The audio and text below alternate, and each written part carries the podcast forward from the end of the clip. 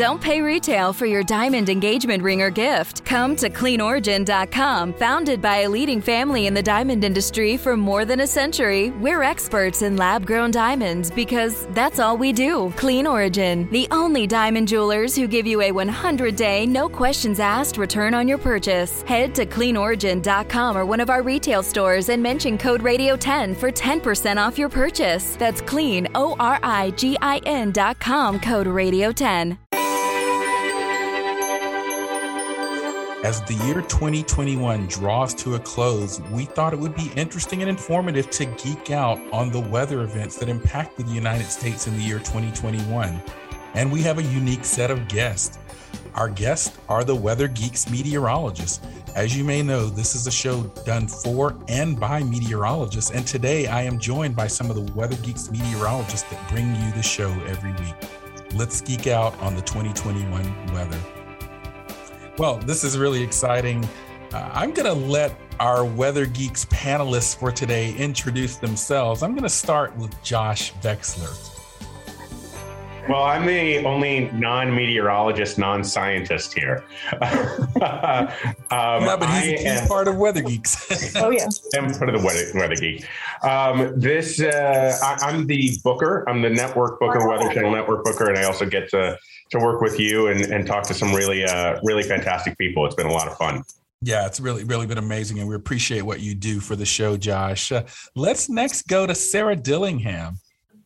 Hi. Well, yeah, um, I was uh, previously with the Weather Geek team for a couple of years. Um, I'm a former senior weather producer at the Weather Channel, um, and just recently, as you guys know, um, came online with uh, the Insurance Institute for Business and Home Safety. Um, there, I'm serving as a, or here I should say, serving as senior director for product design. Um, so we're kind of um, helping to communicate the great research that we're doing in our lab uh, to help uh, build stronger structures for both residential and commercial groups. And um, yeah, obviously with the, the weather that we've had as of late, uh, that's been a big focus. So uh, so yeah, I'm happy to join you guys for for a wrap up and see the team again. Yeah, um, um, an amazing amazing job Sarah has done over the last couple of years with other Geeks, all aspects of the of the show that you hear. Uh, and and now she's passed the baton, I believe, on to JD Disharoon. So JD, why don't you come on? And again, after we do the intros, we're going to dive right into the 2021 recap. But I want to start with the severe weather uh, in December. But before that, JD, tell us a little bit about you.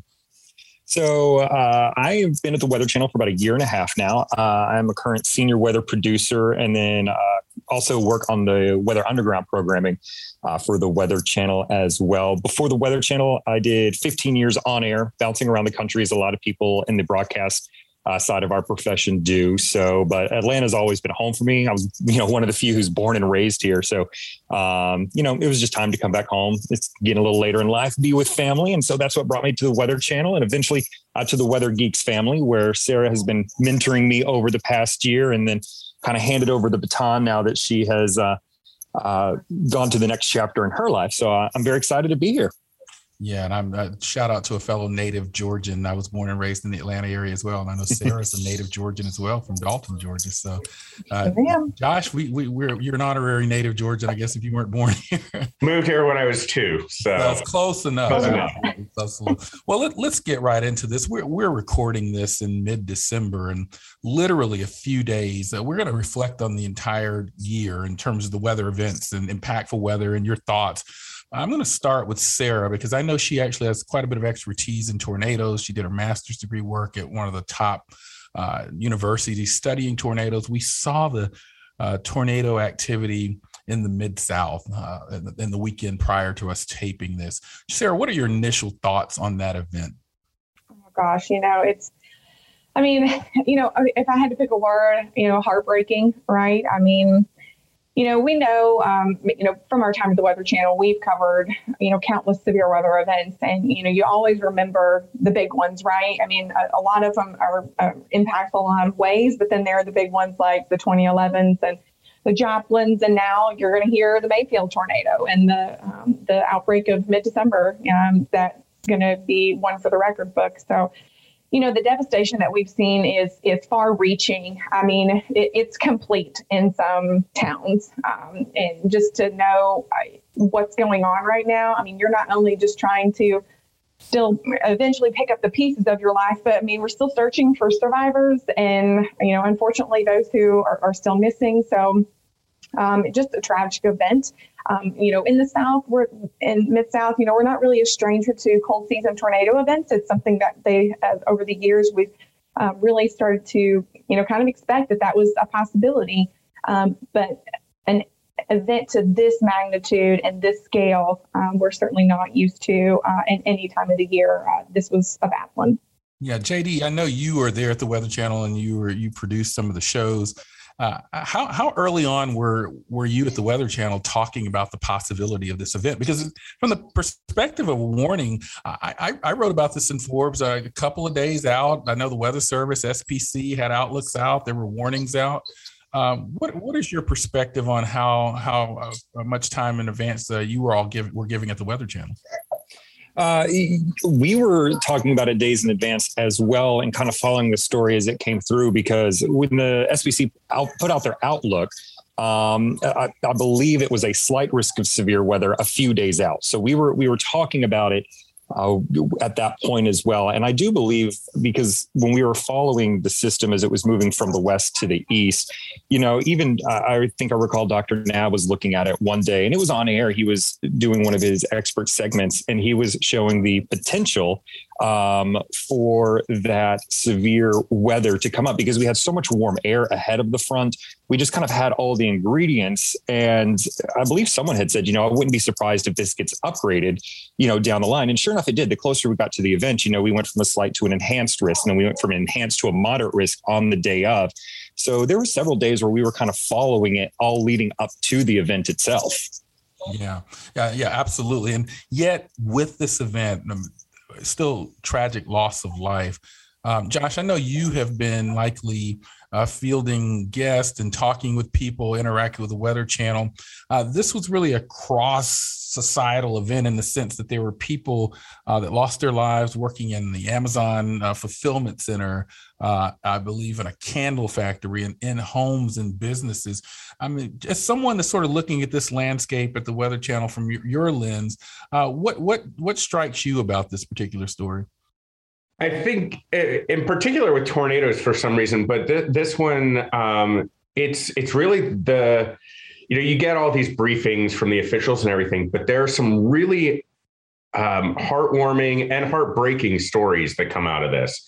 Uh, I mean, you see uh, stories of, you know, pictures being strewn a, a hundred miles away and the being, you know, family seeing the pictures of, of loved ones that have been lost.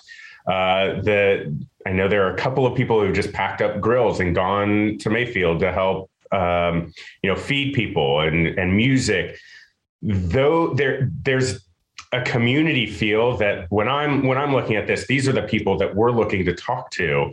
Um, you know, we we have the science. We know the officials are gonna you know put something out there, but it's you know how the community really comes together that I think really you know humanizes a you hear the amazon building collapse and oh that's awful but when you hear the actual stories i think it really helps hit home what it is we're dealing with yeah and all of you are at the weather channel and so you you you have a role of communicating I actually had someone tweet me today. I mean, literally, as we're taping this on December 15th, there's another thread of weather. And I know uh, JD is actually multitasking as he's taping the show and sort of keeping his eye on planning for today's events. But I had someone tweet me this morning and like, what are the differences between enhanced and slight? Uh, someone said, I actually find that more confusing, confusing than weather uh, uh, uh watch versus warning. And I, I tend to agree. Uh, I, I, think people, you know, when they see, you know, you you know, you heard JD talk about, you know, we were in slight and enhanced and marginal. I mean, this is meteorological lingo. How do you all at the Weather Tramp Channel uh, bridge that gap in terms of uh, communicating and trying to make this reasonable to people that may be listening or watching? JD, I'll come to you first. Well, I think one of the things that we do here, and I've done it at other stations that I've worked at as well, is you try and simplify the scale. So we have, you know, we have marginal, slight, enhanced, moderate, high. Uh, when we're talking meteorologist to meteorologist, we all know what that means. But when you're talking to a viewer, you're right. It absolutely does get lost in the shuffle. You know, is enhanced more than slight? Where does everything kind of come in? So I think what a lot of times we'll try and do is put it on a scale. So, you know, we'll tell you that, you know, we have a marginal risk for severe weather today. That's a one out of five. You know, you have the slight risk, that's a two out of five, enhanced three out of five, and so on until you get to a high risk, which is extremely rare. I think when you can put numbers, you know, and, you know, we're just a scale to things that kind of helps, especially when you can see and imagine, like, oh, this is a three out of five. Today's a four out of five. And in fact, while we're recording this, that's what we're uh, trying to plan for is today is a moderate risk. That is a four out of five on that severe weather scale. And that tells you, oh, we really need to pay attention to this particular weather today because things could get very real and very damaging in a very quick amount of time. So I think that's one of the ways we do it is we actually just put a number to that. That's a lot easier to understand. Yeah, I think that's right. And we are society used to hearing numbers, whether it be the Saffir Simpson scale or so forth. Sarah, let, us geek out on the meteorology a little bit because you know we do get tornadoes in December. It's, we don't mm-hmm. have a tornado season in the same way that we have a hurricane season. Uh, we know that we can have they're they're somewhat rare in December, but they do mm-hmm. happen. I recall other outbreaks. Um, meteorologically, what what's going on, Sarah? Mm-hmm.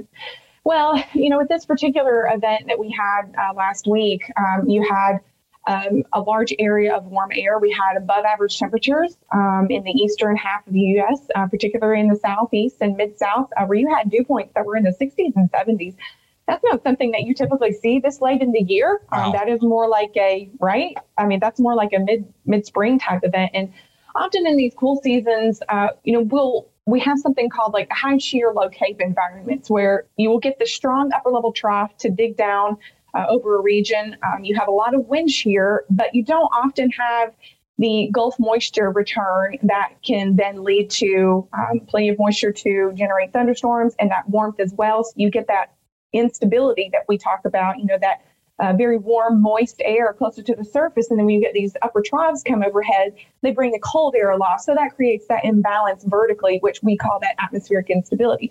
So in this particular case, we had a strong upper level trough that was bringing an incredible amount of shear on the the winds at about 5,000 feet, um, which is kind of like that zero to one kilometer um, area that we talk about. I mean, the shear values were insane. We had 60 to 70 knot winds at 5,000 feet. And so they not only changed in speed with height, they changed in direction with height. And it is that speed shear. Shear is just a, a change, right, in, in wind speed or direction. Well, we had both. And for tornadoes, that's what you need. You need a change um, in both wind speed and direction as you go higher up in the atmosphere. So uh, when you couple that environment with the uh, amounts of instability, um, one of those measures that we call, you know, as meteorologists know, is called uh, CAPE, which stands for convective available potential energy. And those values are around 2,000 to 2,300 joules per kilogram, which is, um, you know, that's moderate to high instability in those areas. So it was just a region primed for that. And with the instability that we had, you were able to see these updrafts sustained for long periods of time and ended up with long track supercells and in this case, some of those long track supercells, particularly the one that went through Mayfield and other areas, um, stretched on for you know more than 200 miles. And it's these long-lived supercells, and thus this one created a long-lived tornado, uh, or possibly tornadoes as well. Right? We're still doing the damage surveys to find out if we're going to have one continuous tornado or multiple tornadoes within this supercell. But either way, we know that these tornadoes were strong and devastating. Dr. Marshall Shepard, and we're talking with the Weather Geeks meteorologist and former Weather Geeks meteorologist, uh, Sarah Dillingham uh, and JD Disharoon. And we also have uh, Josh Vexler of the Weather Channel, who's uh, very much part of the Weather Geeks uh, team as well. Josh, um, again, I mentioned, you know, one of the stories here is the, um, you know, activity we, we focus on telling people in their homes not to rely on sirens completely because they're for outdoor warnings and we ask people to think about what they do in these cases where a tornado may happen at night. One, I wrote about uh, the worst case scenario aspects of this. They were nocturnal tornadoes, and we know that those are a problem. Uh, I, often argue that people have a night plan plan. I wrote an article uh, a couple of months ago talking about brush your teeth and check the weather or something to that effect. Um, and then we also know there's a particularly long track in some cases as well. I think the National Weather Service is still doing their assessment. Um, you're someone that works the Weather Channel, so I probably shouldn't ask this question this way because I, you know, because I know we often as meteorologists tend to run to the windows when there's this type of weather. But uh, in an organization like the Weather Channel or others, I mean, what what what do you do, or what when you're in a work environment? And there's a threat. And I know there's been cases of this because I was actually at the Weather Channel one time taping a Weather Geeks television show, and there was a threat. Um, we were mostly underground, as I recall, so I think we were pretty safe. But uh, what are your thoughts on how we react in workplace environments? Well, I think you know the Weather Channel is unique in a, lot of ways. Not just you know we know if something's coming. there's nobody else I'd rather be around. Um, and you know, uh, our main studio is underground, so there there are places for us. Um, I, I think you know, I, I mean, I can't I can't speak for too many other places, but I know for me and knowing that general safety net that I have, I always think about okay, where's my family and con- connecting with them. I know as meteorologists, you get this way more than I do. But if I had a nickel for every time somebody asked me if it was going to rain or storm or whatever, I mean, you know, it's it's that kind of thing. I, my wife actually jokes with me that I know what's going on in Minnesota more than I do in Atlanta because my job is to look uh, countrywide. So anyway, I, you know, there needs to be a. I, I would think there needs to be a routine, like you said. For us, it's uh, draw the bath for the kids and look at the weather for the you know the night and the next day to see how to dress them. But that's that's us. Um, you know, I, we've talked a lot about how um, to Flash and other companies that are advocating for better building codes. So I think that's that's where companies need to lean is make sure there's a safe place and you know you're protecting people that way um, and of course send out aware alerts if if there are any yeah, and I, before we go to the break, I did want to just touch on, and if anyone else has anything to add to this, there's been a lot of discussion out there, and I I've been fielding calls left and right about, oh, did climate change cause these tornadoes, or what's the role of climate change? And of course, that question is going to come up. But I mean, I want to caution that um, the observed trends that we've mostly seen in tornadoes is, uh, in the last 30 years is because of better observation capabilities, Doppler radar, dual polar radar.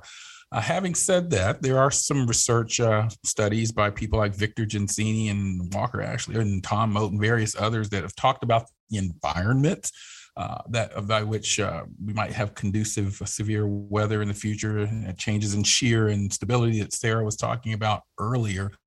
Uh, I would caution, though, there are not many studies out there in the peer reviewed literature that show a direct connection between tornadoes and climate change. At this time, I, I was on a National Academy study that sort of affirmed that convective weather has the least amount of conclusive understanding right now as it relates to climate change. We have much more understanding of the linkages between, say, drought and extreme rainfall and so forth. So, again, just want to caution there as you hear that discussion. Does not mean we will not ultimately find connections and more conclusive links, but that I just want to kind of be a little cautious there. And if anybody else has anything that to sort of throw in there, uh, feel free to do so. Uh, otherwise, uh, one last thing, Sarah, your organization that you currently are with is thinking about some of these things that Josh just mentioned about building codes and building structures. Tell us a little bit more about what, you all are up there, to there. Yeah, so um, here at the lab, um, we have a large test chamber. This is kind of the research arm um, of IBHS. Uh, and here, we're basically building full scale models of homes um, and testing to see how they withstand various perils. Um, wind is obviously one of those. Wind driven rain, as relates to hurricanes, is another. Um, hail, we do a lot of testing with uh, roof impacts and how um, various roof coverings can hold up, particularly asphalt shingles, which are on uh, majority of homes. Um, but what we do, the reason we do this is we kind of look and see, like, okay, if we're doing all this stuff to these structures built to a certain specification, certain code or standard, um, how do they hold up against these various threats? Um, you know, one one thing that we have done research on here in the past, and we've noticed in some of the tornado damage that we've seen, is garage door failures. And what that does is that is just a pathway for wind to get into the home. You guys have probably heard one of those old bride's tales about, oh, when the tornado is coming, open all the windows to release the pressure. It's not what you want to do at all, right? You're like screaming, no. Um, but right, yeah, you, you want to keep the wind out of your home because keeping the wind out of your home means that you're not having those pressures being exerted on structure, on, the structure interior, um, on the interior of the structure.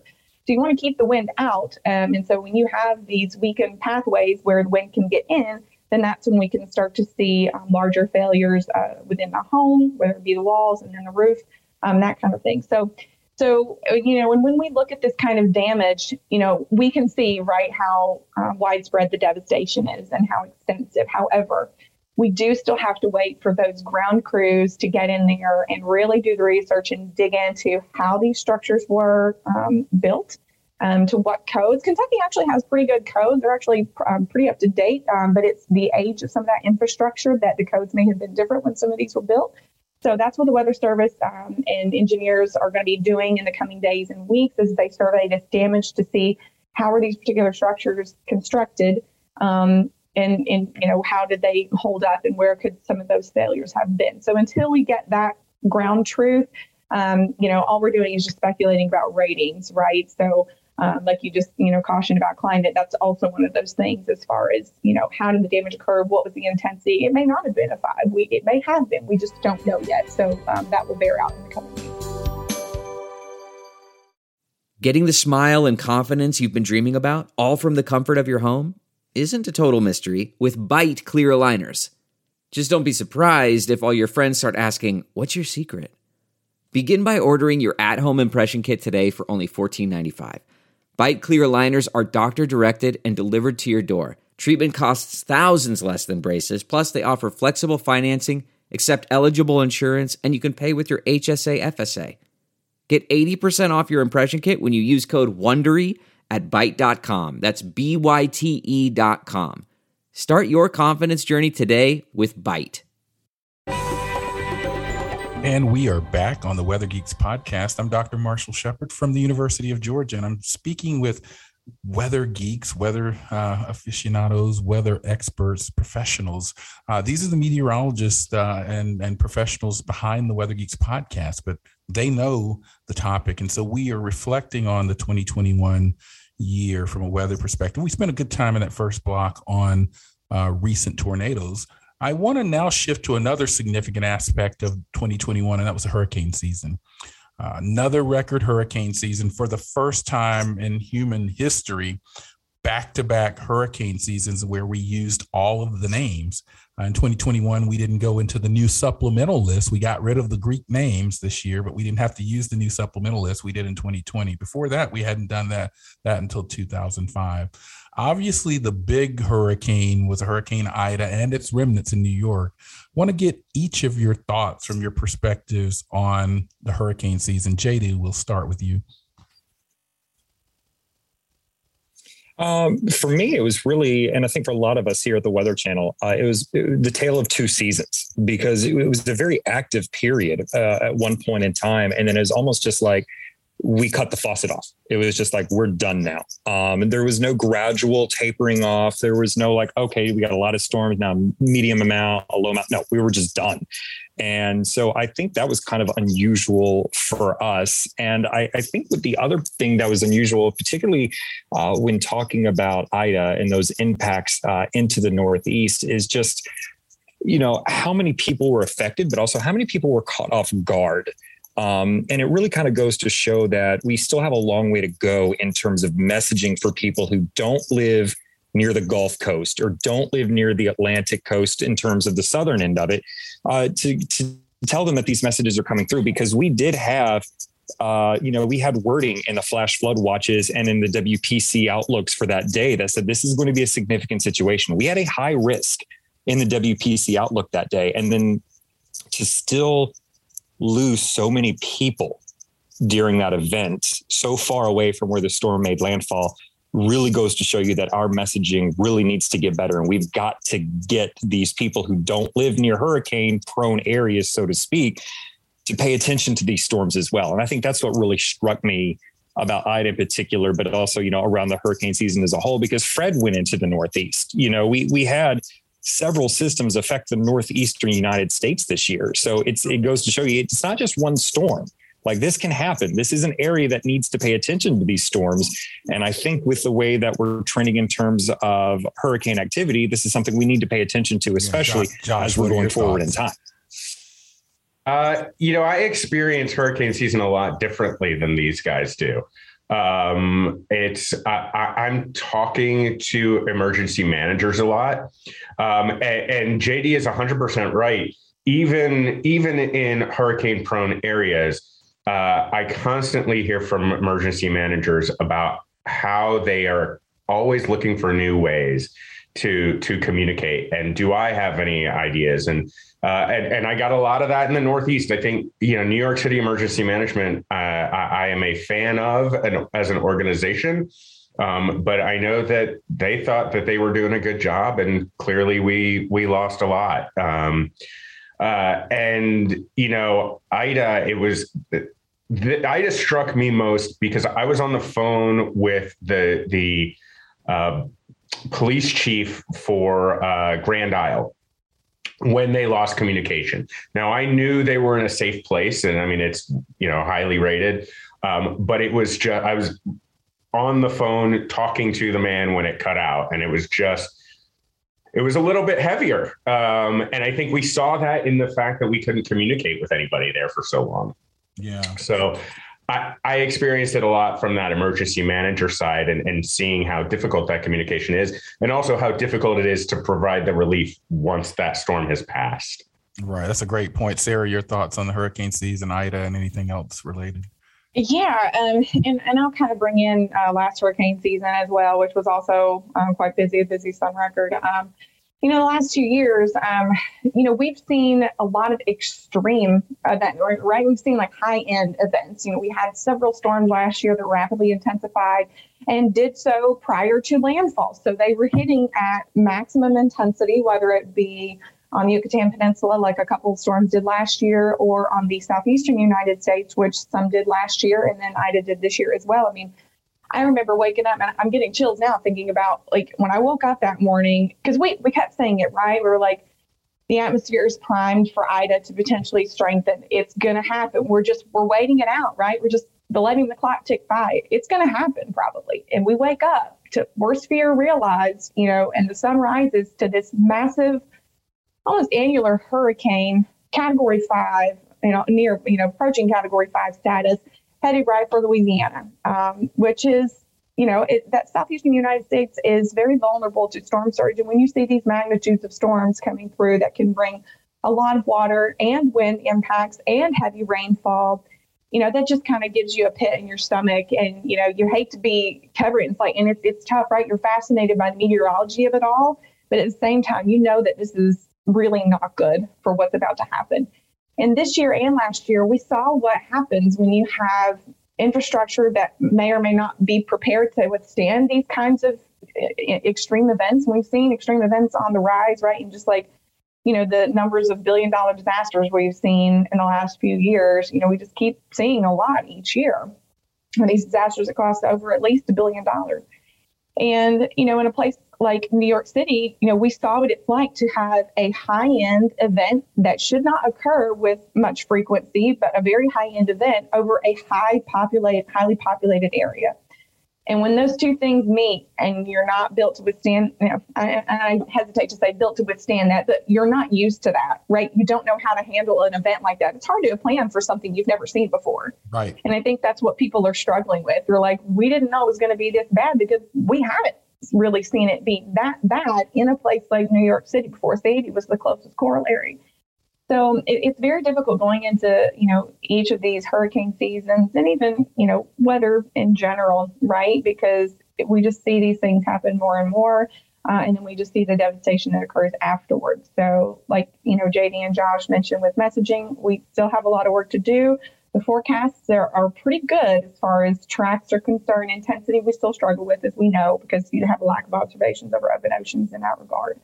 Um, but yeah, we're working to make progress, but we, we still have a long way to go. And I think that's apparent each time we have these events. Yeah, absolutely. On this very podcast, Louis Uccellini, director of the outgoing director of the National Weather Service, said we we we could forecast the amount of rain, but we're not used to forecasting three inches of rain in one hour in New York City, which is what we saw. These are anomaly events. So I think we all at times can have normalcy biases where we're sort of say, well, I've seen these types of things. We haven't. A lot of what we're seeing now, we haven't seen, and and so it, it does create a, a challenge for us. Um, I, have often said we've got to have a new playbook. I mean, when we think about Ida, I know the governor and the mayor in New Orleans and others are struggling with how, um, you know, whether the call for mandatory evacuations and they need 48 hours, 72 hours. I've been told by some of those emergency managers and folks that Josh talked about. Um, the reality is we may be in an era where we're going to see more of these rapidly intensifying storms, you know, and you wake up to a cat four, went to bed to a cat one. And so I just think we have to think about a new playbook. Uh, anything else? And again, uh, I, I, think the points you made about uh, these events far from the coast are important. Anyone, anything else in the hurricane season catcher? I know one thing that caught my eye is that you had Ida in the Gulf region and the year before you had Laura, and you had several other um, storms in the Gulf region over the last two years, but just two, you know, the magnitude of Laura and Ida alone back to back to me was astounding. Any other things that catch your eye about the 2021 hurricane season beyond the fact that it was as predicted, busy, uh, and we had a very high impact event in Ida. But there were some other events that I think JD or someone mentioned that were also cumulatively a problem. But any other final thoughts on the hurricane season? I think it was, uh, we did a poll on Weather Underground uh, a few weeks before this was recorded. So we're talking um, mid November, right before the hurricane season ended. And granted, this is an unscientific poll of Twitter users. So keep that in mind here. But we asked our viewers, you know, how would you rate this hurricane season? And we gave them options. Was it underwhelming, as expected, or was it overwhelming? And the vast majority actually said underwhelming. So eh, I think we need to also realize that the public's perception of this isn't the same as ours. we're looking at we ran out of names on the list. We didn't have to go to the new one, but we ran out of names. Oh, it was well above average. We had all these storms, but I think for a lot of our viewers, a lot of these were quote unquote sea storms. They didn't affect land. They were out in the Atlantic. And yes, they helped push us to the record numbers, but the public didn't care about them. And so because of that, the public looked at this season and went, eh, yeah. even the, even though we had a category four hurricane slam into the Gulf Coast to make its way up, you know, into New England, even though we had several storms make landfall earlier in the season, the public's perception at the end of it yeah. was, okay, it happened. So I think that was a very interesting way of looking at it and seeing the you know the difference between what meteorologists really see and what the general any public sees. Any, any, other thoughts there? Yeah, uh, just to wrap that up, um, you know, it's like Dr. Knabb always says, and we've talked about this for years on the Weather Channel, and every meteorologist that covers these kinds of events, you know, busy doesn't necessarily mean a lot of landfalls. Busy means a lot of storms. Impactful means something different, right? You can have a quiet season that is very impactful. Hurricane Andrew, first storm was the A storm in August, and that was one of the only big storms that year, really, but it was Andrew. So it was a impactful hurricane season in that regard. All in all, it might not have been busy, but it was impactful. So that's why we always promote, you know, the it only takes one for you to have a bad hurricane season. So it's like like JD said, perception isn't always reality in that regard. That's not just the sound of that first sip of Morning Joe. It's the sound of someone shopping for a car on Carvana from the comfort of home. That's a good blend. It's time to take it easy, like answering some easy questions to get pre qualified for a car in minutes. Talk about starting the morning right. Just like customizing your terms so your car fits your budget. Mm-mm-mm. Visit Carvana.com or download the app to experience car shopping the way it should be convenient, comfortable. Ah. And we are back on the Weather Geeks podcast. I'm Dr. Marshall Shepard from the University of Georgia, and I'm speaking with Sarah Dillingham, Josh Vexler, and JD Disharoon uh, from the Weather Geeks team and formerly of the Weather Geeks team about the 2021 weather season. I want to now just reflect on some high impact events that we heard a lot about in 2021. One of which was so far back, it almost feels like it wasn't this year, was the big winter weather event in Texas and parts of the South. I mean, early in the winter. Uh, also, we've had, I think the lingo has introduced um, something to the public that perhaps we as meteorologists knew about atmospheric rivers. We heard quite a bit about those this year. And of course, the West uh, continued to uh, suffer with drought. We had a significant heat wave in the Pacific Northwest. So I want to talk about all of those events today. I want to start with the event this winter in Texas uh, and in parts of the mid uh, southeast because we saw a polar vortex quote unquote event uh, with an extreme cold event uh, that disrupted power and water supply uh, caused outages. It's what we are now talking about as a compound event. I mean, you've got this extreme weather event that has a compound effects. Josh, I want to come to you on this one because this is an event where we saw large populated areas of the United States literally without power for days in some cases and without water. Um, you know, what do you what do you see as the implication as we move into an era where you know the weather events are themselves tragic and hazardous enough in the loss of life and infrastructure, but then they have these sustained impacts. What are your thoughts there? Well, I, I think a lot of people tend to forget those sustained impacts. Um, I mean, we're still talking about parts, uh, you know, what needs to change in Texas to fix that problem.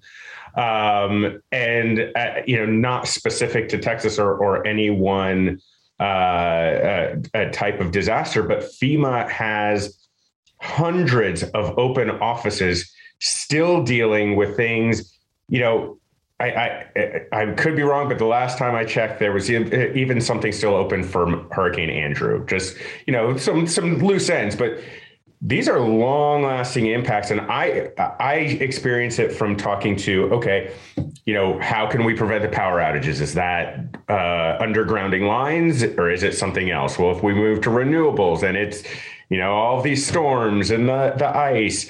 Um, I, I, I think you you you nailed it. It's those lingering effects. It takes a while. I, you know, someone once joked that the mayor of uh, Lake Charles, Louisiana, was going to be at Thanksgiving dinner because I was talking to him so often.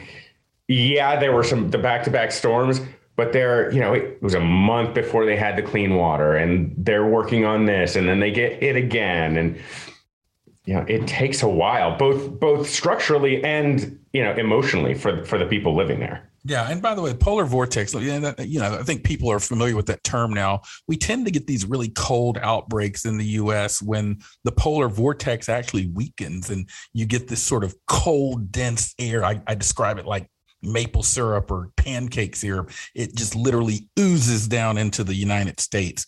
Uh, it's cold dense air It's that fence breaks and that cold air comes down. And so that's kind of what we saw uh, with that event as well. Sarah, Sarah, what are your thoughts on any of those events that I mentioned?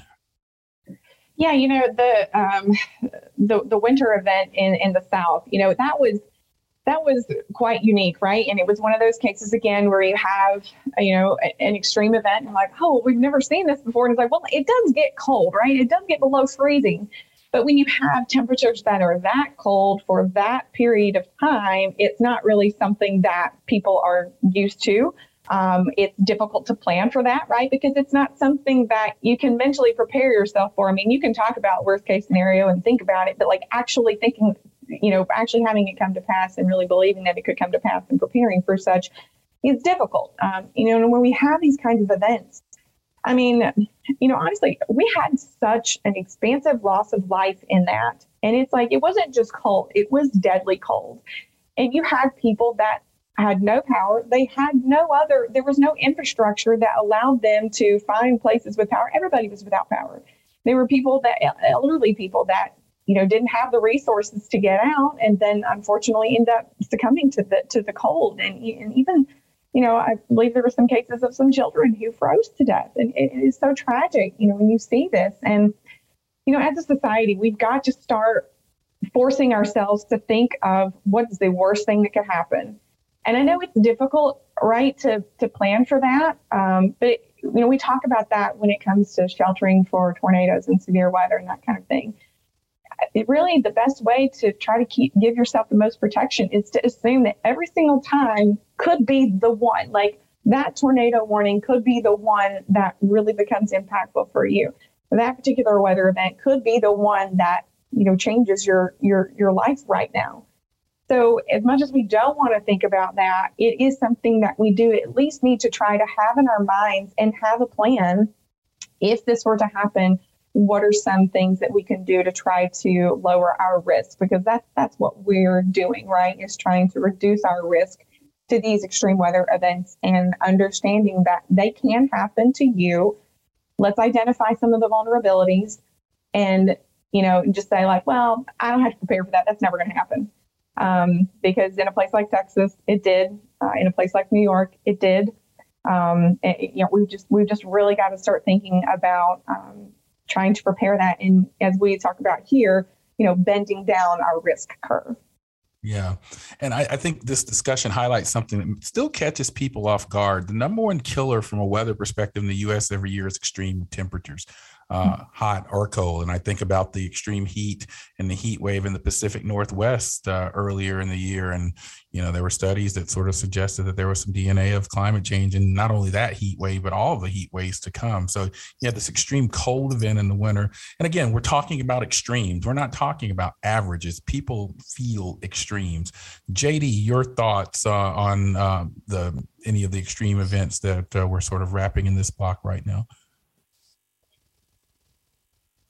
Uh, well, the the winter, the cold in Texas, uh, took a personal note for me because I have family uh, in the North Dallas metro area, and they were affected greatly by this. Uh, I have uh, an aunt and two cousins and their their families and all their friends out there that I've become friends with as well, and it was just they were telling us you know it's not just the weather it's what the weather is causing. We think of power outages and things like that but they were telling me they had to go get food and they were waiting in line at the grocery stores for hours in a checkout line just to you know get the things that they needed for their family. And it you know it's a lot of things like that that we don't think of in addition to what we're reporting about on air in terms of power outages deaths um, the actual temperatures how long it's going to last when we can expect relief.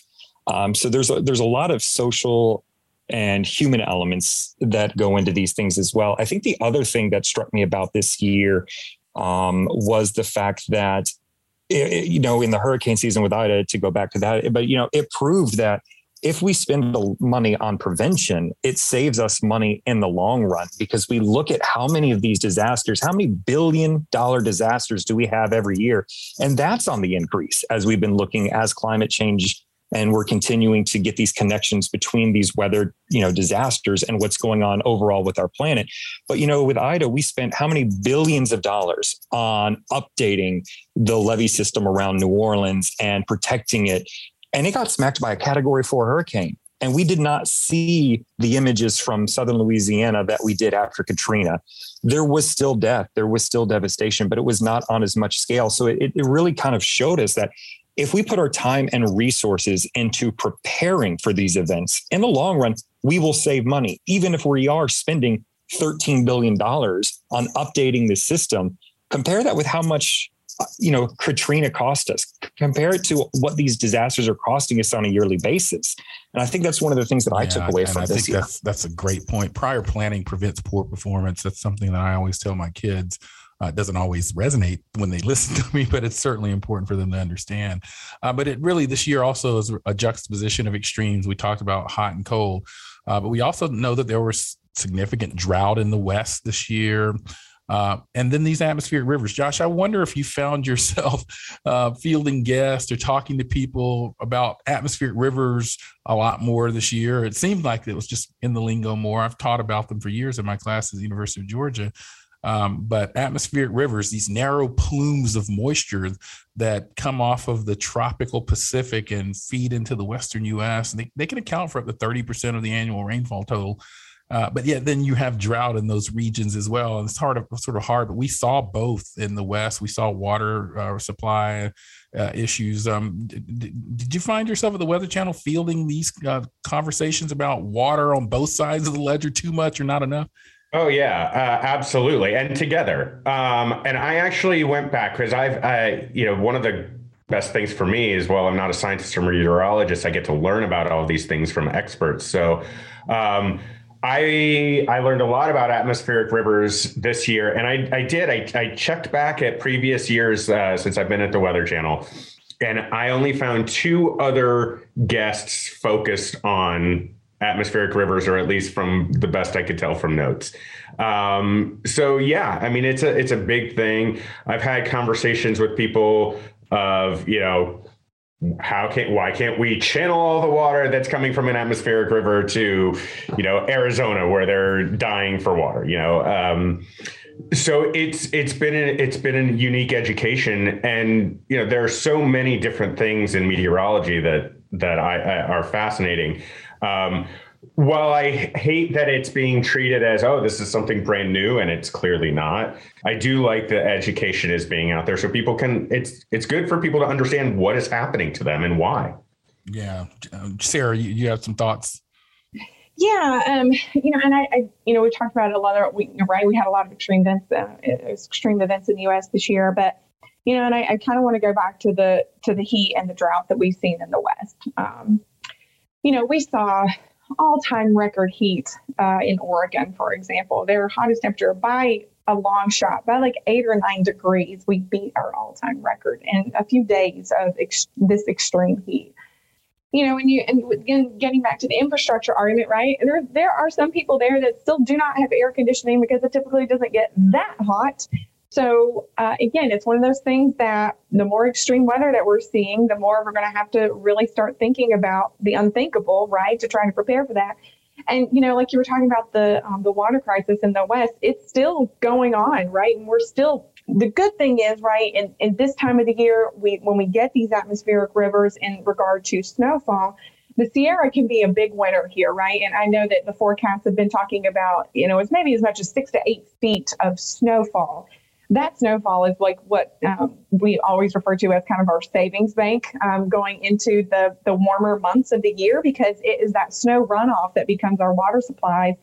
And I was kind of revisiting one of our former podcasts with um, Eric Kuhn about some of the water rights issues that we've had uh, with the Colorado River Basin. And we continue to see areas that are um, lower in water. Lake Mead has been struggling with uh, water supplies. And before, uh, earlier in the summer, uh, in fall, we were worried about it literally getting so low that you cannot run the turbines at the dam. And so then you're going to have to start um, switching over to different sources of power to try to make up for that energy consumption that you're now, or energy production that you're not going to be having possibly through the dam. So we had to really start getting into contingency plans and really thinking about how are we going to handle this because this population is going to need water.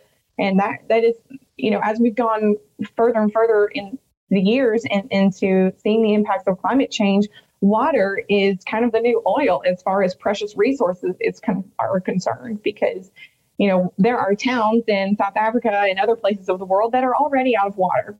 That is something that we have got to start putting in our minds here in the United States. You know, one of the most prosperous countries in the world, we're having communities that are starting to get concerned about having enough water available and that it, we have got to we have got to understand that it can happen to us because when it does we're going to have to be prepared and and have something um, we're going to have to have a plan in place right? This is a great point and I, I know even in november i saw tanja fransen the meteorologist in charge in glasgow montana post something about the snowpack for at least for november was behind uh, yeah. Hopefully, it'll ramp up, but up uh, through November, it was a bit behind, and that that is, as you just noted, Sarah, future uh, water supply for people. Also, I've been looking at sort of the uh, one month, three month outlooks for December, January, and February, and particularly here in December as we approach the holiday season. Uh, the peak of the holiday season, really warmer than normal in parts of the mid US and so forth. So, just some really strange things. JD, want to give you the last sort of thoughts and word here as we start to wrap up. We actually may have lost JD because I know he's in the midst of. Um, no, he's he's back. I want I want to give you the last thoughts here oh, on this there we go. out on today a year's weather. you, you know, I think it's looking back on everything for me, I, you know, as a meteorologist, I found it all very fascinating because as we've touched on, you know, we had a lot of things this year that were anomalies in terms of not, you know, cold weather in the winter getting all the way down into Texas. We had a very active, severe weather season uh, lasting all the way until we're recording this into December. We had a very active hurricane season And, uh, you know, we had a few moments this year where we got to have a little bit of a break in terms of meteorology, where we, you know, so to speak, had high pressure built in. And, uh, but at the same time, you know, I think just based on my experiences in the past few years, uh, I think that this is what we're going to just be gearing ourselves up for as we go through the future. So I think we're going to have to just kind of steel ourselves and get ready for more years like this and just kind of keep going. So it's almost like 2021 yeah, was I, the I test do run. One thing that so. I didn't do at the beginning of the podcast, but oh, if, if you can, as we close out here, Sarah, Sarah, Josh, and JD, give the listeners a little bit about where, where your, what your background is. I know Josh is the non-meteorologist of the crew, but I know he's a fellow Florida Stater. So tell us where you did your studies and your background and where people can find you if, if you're on social media. Uh, I, oh, sorry, sorry. Go ahead, Josh, Josh, Sarah, and then JD. My, my bad. That was a host paw, paw there. uh, so yeah, I'm, I'm, I'm a fellow. No, um, my my background is actually in sports radio. Um, I, uh, I, as a little kid, I wanted to. My brother and I agreed that we would own the Yankees when we got bigger, got older. Uh, clearly, that didn't work out. So I decided to follow up on our second uh, agreement, which is we would never wear a suit to work every day. And so I got into sports radio, where I could wear shorts to work uh, a lot. Um, and then uh, I'm I, I grew up here in Atlanta, and my you know sports radio career took me all over the country denver la houston uh, and i came back here um, back home to see to be with family and uh, uh, the weather channel is my favorite job that i've had in my career it is it's a lot of fun and i get to learn a lot yeah I, yeah that's awesome sarah yeah. So, um, well, I've always loved weather. You know, even as a kid, um, it, it, was funny. My first impression with weather was I was scared of it. You know, when I was about five or six years old, and probably a couple years older than that too. Like I was scared of thunderstorms. You know, so if there were storms at night, you know, and I would come into my parents' bedroom, can I sleep with you? Because I was I was scared. I didn't understand them. You know, but then that that uh, fear became fascination, and then uh, from that moment on, I, you know, I, I was just fascinated by storms and wanted to learn as much about them as possible. Um, nowadays, that's very easy. You can just Google YouTube and, and, you know, and Google things and tornadoes and learn a lot. Um, so, um, so I decided I wanted to be a meteorologist when I was a teenager, um, and then uh, I completed uh, my undergraduate at University of Georgia in March. Oh, you were just coming on. I, I know, right? you were just coming online then. So I got to see one presentation from you, and then I was off to Texas Tech for graduate school, which I, you mentioned that's where I um, uh, received my master's degree uh, in atmospheric sciences. Um, and thankfully, during that time there, I was able to participate in the Vortex 2 project uh, for the 2009 and 10 seasons, uh, which, as many meteorologists know, uh, was a um, scientific community wide experiment to study tornadoes. So uh, I worked with the Texas Tech StickNet team deploying instruments in front of supercells, trying to capture that mesocyclone and see exactly what's happening there. So um, I really had uh, a great time with that. I did some local TV um, in Lubbock, Texas, and then moved to CNN as a weather producer where I interned while I was also in college. And then uh, recently, as you know, just at the Weather Channel for the last eight and a half years. And then just for the last three weeks or so, uh, I've now moved on to IBHS. So um, it's it's been an interesting career so far. I have learned so much from so many around me. Um, I'm very grateful for those opportunities and the people that I have met along the way. Um, but now I get to see um, the disasters from the other side and hopefully try to help prevent them. So I'm really excited about what's next. And, and where are you on Twitter and social media? I know you're out there. Yeah, um, on Twitter, uh, you can find me at, at Sarah Dillingham. Um, that's probably the, the best way to find me. Um, and then I'm also on Instagram as well. Um, I can't remember my name on that one. yeah, I never can remember. Yeah, feel free to follow me on Twitter, though. JD, uh, give us a little bit about your background. Uh, I think, like most meteorologists, you know, I, I, grew up with weather events in my childhood that kind of shaped my my future there. And growing up in Metro Atlanta during the time that I did, which was the late '80s all the way through the '90s, you know, we had a, what we call the blizzard of '93. You know, we had Hurricane Opal move through. We had flooding from Alberto. Uh, you know, we've had massive droughts. Uh, I remember one point they were actually counting down to where the city of Atlanta could run out of water because we hadn't gotten rain. So, you know, growing up with all of these events kind of shaped me to want to become a meteorology. So I went to Georgia Tech, uh, graduated with a degree in Earth and Atmospheric Sciences, and then started my way into the broadcast field. And I did behind the scenes for you know CNN and CBS before moving on air, and then bounced around like I mentioned earlier. So started off in Macon, in Chattanooga, and then New Orleans, and then up to Minnesota and Minneapolis before coming back to Atlanta. So I, one of the things I wanted to do as a broadcaster was to get uh, a variety of different experiences. So, you know, I got the hurricane training down in New Orleans and I got the the winter weather in Minneapolis along with the the polar vortex up there. And by the way, when you say it oozes in like molasses, that's what it feels like when you're outdoors and the wind chill is negative 45 you know? So you know it's just kind of i, I want to experience as much as i can and i think that's what's going to shape me going into the future as well because there's still a lot of weather events i haven't seen that i still want to get to do. So you know that's that's me. As for twitter and instagram uh, it's i would say it's easy because it's just my name. It's at jason disharoon but disharoon is not a common name but yeah, uh, yeah, yeah if exactly. you're trying to Josh, spell it, Josh, promise are you, you out on twitter or social media anywhere publicly I am the worst Twitter follow of all time because I uh, I use Twitter to track down guests. Ah, okay. If you follow me, you'll just say, "Hey, I'm Josh from the Weather Channel." well, very good. And and on that note, uh, I want to thank each of you for um, coming on and reflecting on the year. Uh, it's been a tough year. I mean, meteorologically, some really strange, uh, anomalous, extreme things happened, but I never forget that these events impact people and their lives and their livelihoods and their families. And so, on behalf of all of us at Weather Geeks and the Weather Channel, um, I mean, we really are. We, we're here. We hear you. We're with you. Um, you know, our thoughts are with you for anyone that has uh, experienced these tragedies. And the Weather Channel's there uh, to keep you alerted of what's going on. So continue to tune in. I know all the folks there. Uh, in fact, I want to dedicate the this Weather Geeks Geek of the Week to all the folks at the Weather Channel and collectively our Geek of the Week this week because I know everyone there for the most part, and and, and they're there to save lives and property and and do right by you know, people that are watching them. So on behalf of uh, the Weather Geeks team. Uh, Brian Kaczynski, are you on? Can you hear me? Uh, I, I want to give a shout out to Brian here. Uh, I can hear you. Thank you, Marshall.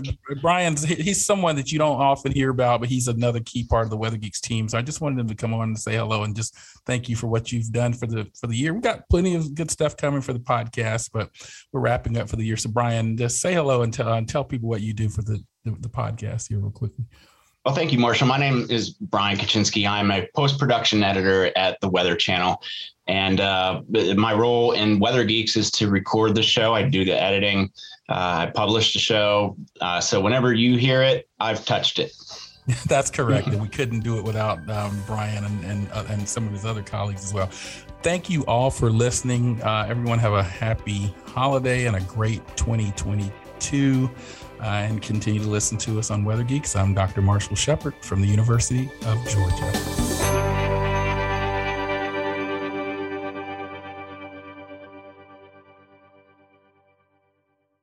One, two, three, four. Those are numbers. But you already knew that. If you want to know what number you're going to pay each month for your car, use Kelley Blue Book My Wallet on Auto Trader. They're really good at numbers. Auto Trader.